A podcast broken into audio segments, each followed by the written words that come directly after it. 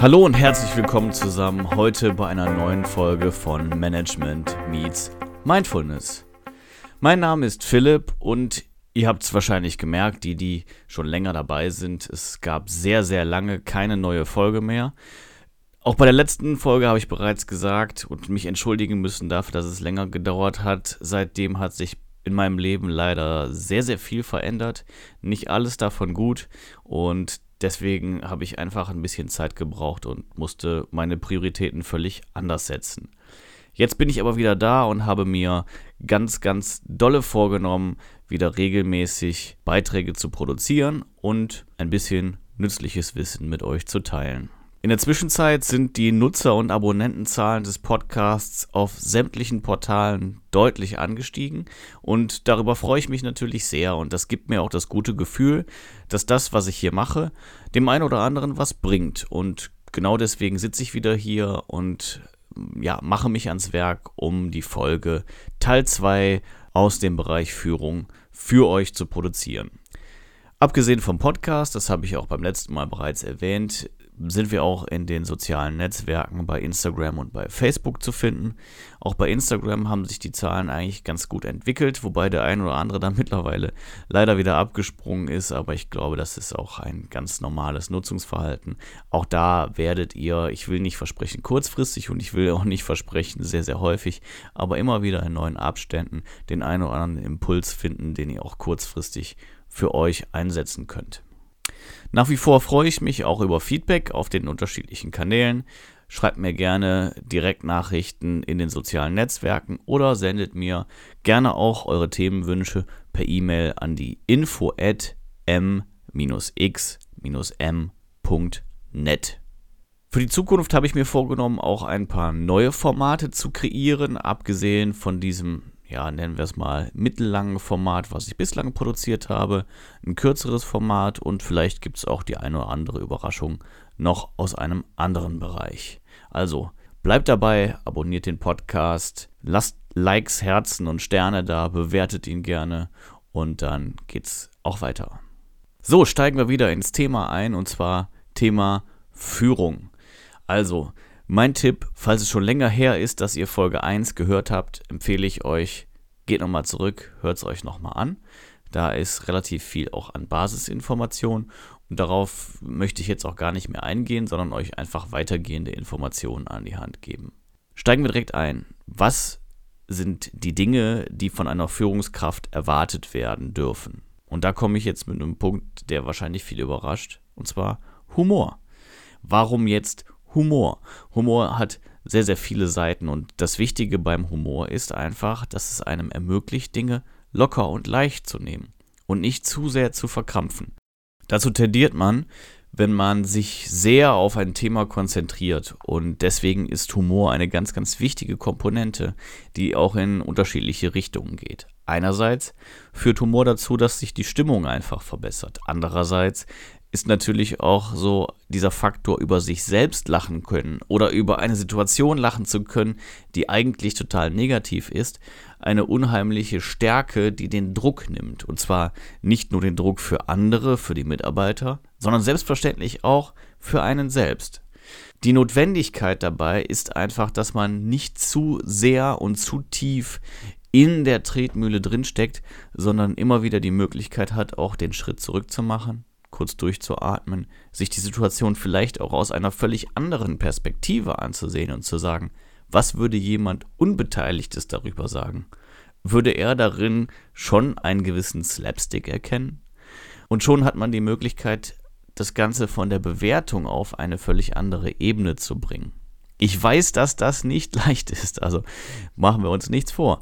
Da sehe ich mich selbst auch ganz klar in der Situation, dass es mir immer wieder passiert, dass ich viel zu verbissen und verbohrt bin. Nichtsdestotrotz ist es immer wieder lohnenswert, es zu versuchen, den Schritt zurück eben zu machen und nochmal zu schauen, hat es nicht eigentlich auch was Witziges? In den allermeisten Fällen gibt es etwas, worüber man schmunzeln kann. Eine weitere wichtige Eigenschaft einer Führungskraft ist die Kritikfähigkeit. Kritikfähigkeit und damit eine gewisse Fehlerkultur ist eine ganz wichtige Geschichte für Fortschritt, weil nimmt man Fehler und Kritik nicht an, so nimmt man sich selbst und damit auch dem Unternehmen die Möglichkeit, sich weiterzuentwickeln.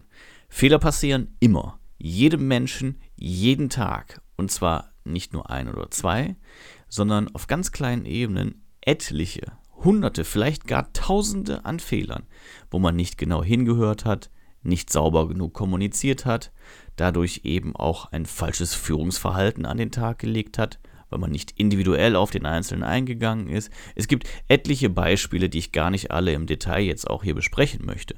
Ich möchte lediglich darauf hinweisen, dass jeder von uns und wirklich ausnahmslos jeder Fehler macht. Manche davon sind lächerlich, eine Lappalie und bedürfen auch keiner großen Analyse. Andere hingegen sollten durchaus besprochen werden und können für die Zukunft ganz einfach vermieden werden. Und genau das sind die Punkte, an denen man Kritik zulassen muss, an denen man Feedback sogar einfordern sollte, um festzustellen, was kann ich verbessern, wie kann ich noch mehr aus der Situation, aus dem Unternehmen, aus dem Miteinander herausholen. Und dazu ist es natürlich extrem wichtig, nicht nur augenscheinlich die Kritik zuzulassen, sondern sie tatsächlich auch anzunehmen. Das Gesagte zu reflektieren und zu schauen, wie kann ich das für mich verbessern? Was kann ich damit tun? Wie kann ich damit einen Mehrwert schaffen, einen Beitrag leisten? Die Basis dafür sind Dialoge. Aber es ist unwahrscheinlich, dass Leute einfach mal so vorbeikommen und Feedback geben oder Kritik geben. Deswegen ist es wichtig, dass man als Führungskraft immer wieder im Dialog steht. Auch da verweise ich nochmal auf Teil 1, die vorhergehende Episode zum Thema Führung, wo einfach drin steht, dass man den Dialog und den Austausch braucht und dass Führung eben auch einfach bedeutet, da zu sein und ein offenes Ohr für die Mitarbeiter zu haben und dass es nicht nur um die Erfüllung von direkten Zielen geht, weil gute Führung einfach Zeit in Anspruch nimmt. Darüber hinaus ist es wichtig, dass man in diesen Dialogen, also nicht nur, dass man sie sucht, sondern dass man sie auch aktiv führt. Heißt, nicht nur so zu tun, als sei man da und habe ein offenes Ohr, sondern tatsächlich das offene Ohr zu haben, hinzuhören, zuzuhören und zu schauen, was denkt der Mitarbeiter, was ist seine Situation, was möchte er mir mitteilen. Achtsamkeit ist hier das Stichwort. Vielleicht ist es auch genau das, dass man sieht, wann der Mitarbeiter Gesprächsbedarf hat. Das kann man gar nicht, wenn man in dieser eben schon erwähnten Tretmühle ist und immer nur weiter ackert. Dann sieht man nicht, dass Gesprächsbedarf besteht. Also von daher Pausen nehmen an der Stelle sehr wichtig. Zur Ruhe kommen, den Schritt zurück machen. Ich wiederhole mich, aber ich bin der Ansicht, man kann es gar nicht oft genug wiederholen und stark genug betonen. Ein weiterer Punkt, der zum Thema Führung sehr, sehr wichtig ist, ist die Kontrolle in Kombination mit der Kritik. Kontrolle ist ein wichtiges Element. Einerseits, weil auch die Mitarbeiter Feedback haben wollen und wissen wollen, wie ist das Ergebnis der eigenen Arbeit. Andererseits, weil es auch den Mitarbeitern ein Stück Sicherheit gibt, dass sie nicht die volle Verantwortung tragen. Es ist ein schmaler Grad, letztendlich müssen Mitarbeiter schon dahin entwickelt werden, dass sie die Verantwortung übernehmen und Ergebnisse abliefern, die so schon nach bestem Wissen und Gewissen entstanden und überprüft wurden. Andererseits sollte man Mitarbeitern eine gewisse Unterstützung zusichern. Es ist auch eine Form der Wertschätzung, sich die Arbeiten anzusehen und sich auch die Zeit zu nehmen, mit dem Mitarbeiter darüber zu sprechen, was gut ist und was eben verbessert werden könnte. Die Kontrolle sollte aber nicht verdeckt erfolgen, sondern es sollte klar sein, dass sie da ist und die Ergebnisse sollten eben auch offen kommuniziert werden. Es gibt Menschen, die haben da ein ganz komisches Verhalten und äh, suchen dann beispielsweise in E-Mails, wenn der Mitarbeiter nicht vor Ort ist, nach irgendwelchen Fehlern, die sie dann in irgendwelchen Karteien äh, sammeln und horten. Und wenn es darum geht, dem Mitarbeiter mal so richtig einen überzubraten, dann wird eben diese Kartei geöffnet und dann wird da rausgezogen, was sich angesammelt hat in den letzten x Jahren. Das hat mit Kontrolle nichts zu tun. Und das ist auch nicht zum Wohl des Unternehmens. Das ist eine sehr komische Praxis, die leider aber sehr weit verbreitet ist. Und da kann ich absolut nur von abraten. Das ist meist eine Form der Ungelassenheit und der Unentspanntheit, weil man dem Mitarbeiter im Eigentlichen nämlich nicht vertraut. Und Vertrauen und Gelassenheit sind Dinge, die für eine gute und auch ja, perspektivisch sich entwickelnde positive Arbeitskultur essentiell sind. Das gleiche gilt für Kritik. Wir haben eben gesagt, Kritik ist wichtig, aber wie äußert man Kritik? Da gibt es ganz klare Vorgaben. Viele meinen, es sei wichtig, regelmäßig Exempel vor der versammelten Mannschaft zu statuieren. Und davon kann ich, abgesehen von Ausnahmefällen, nur abraten. Die Regel lautet Kritik unter vier Augen, Lob vor Publikum.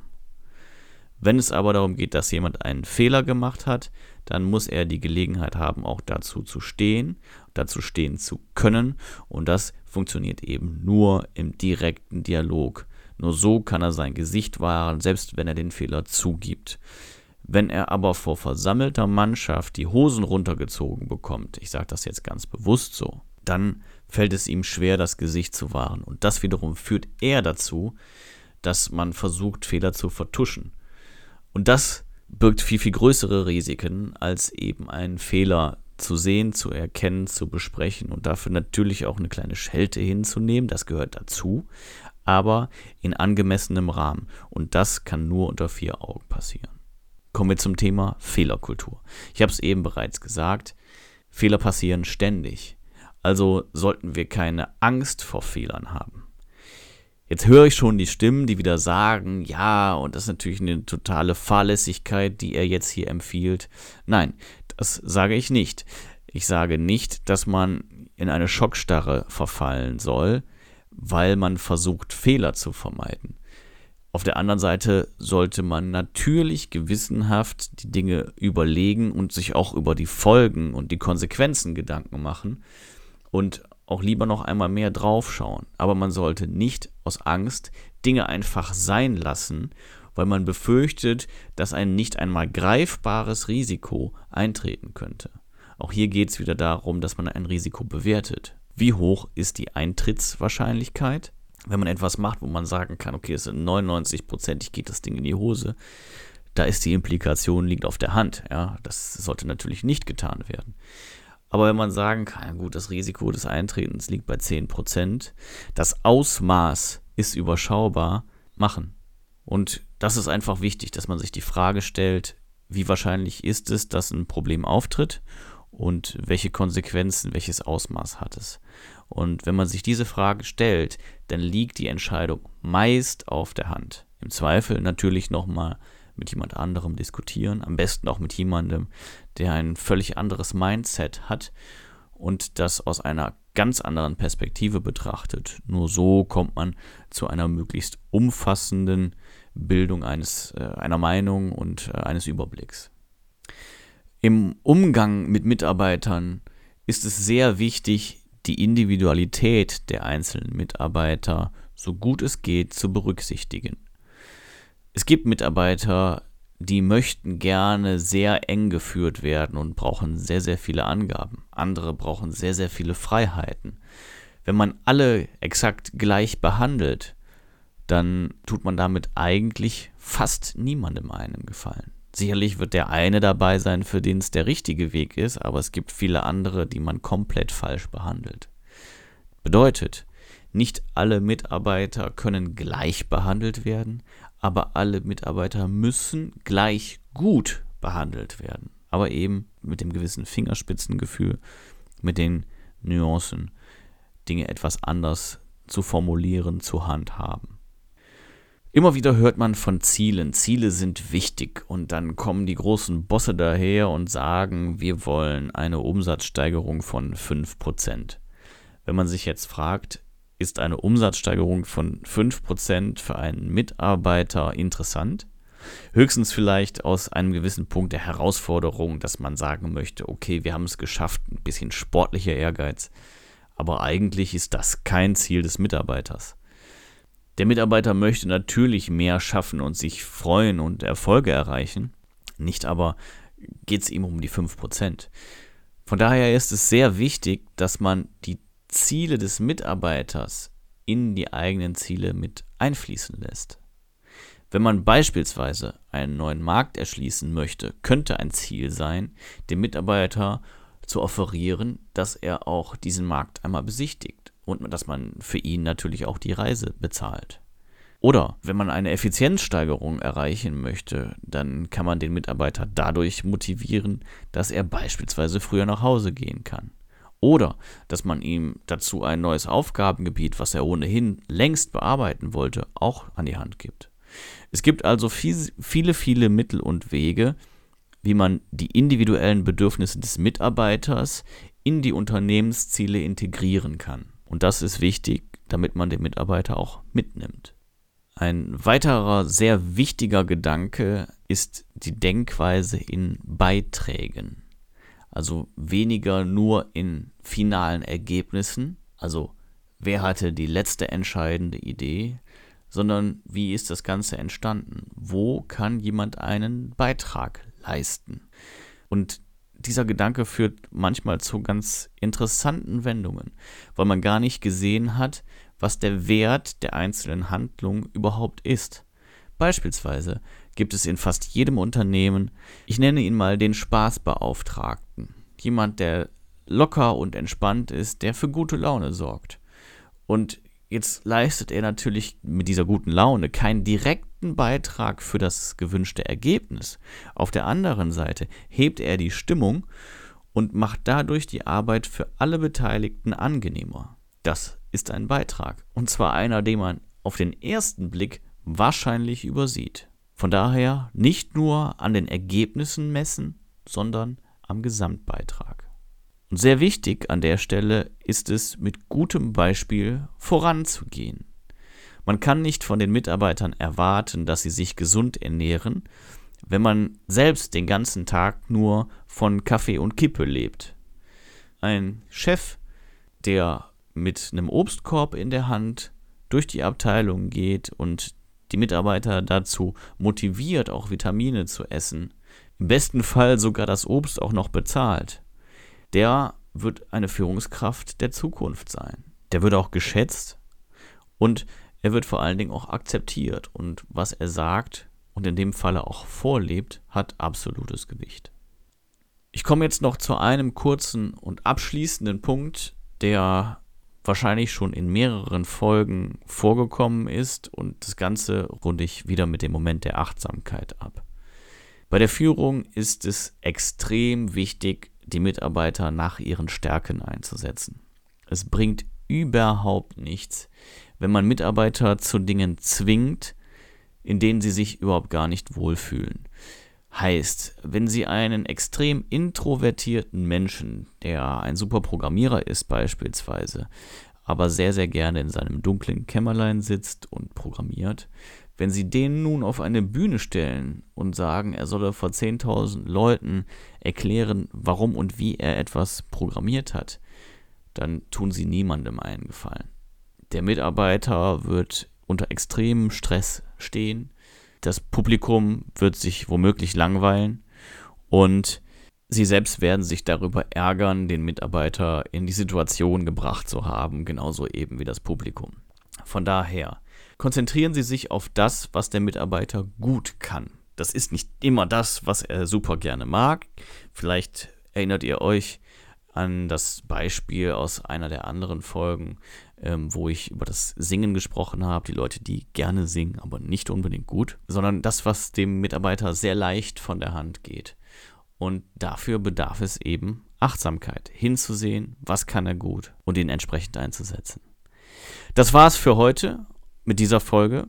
Ich danke euch herzlich fürs Zuhören, freue mich über euer Feedback auf den gängigen Kanälen und bin guter Dinge, dass ich auch bald wieder, sehr bald wieder mit einer neuen Folge für euch da bin. Bis dahin, bleibt achtsam, alles Gute, euer Philipp.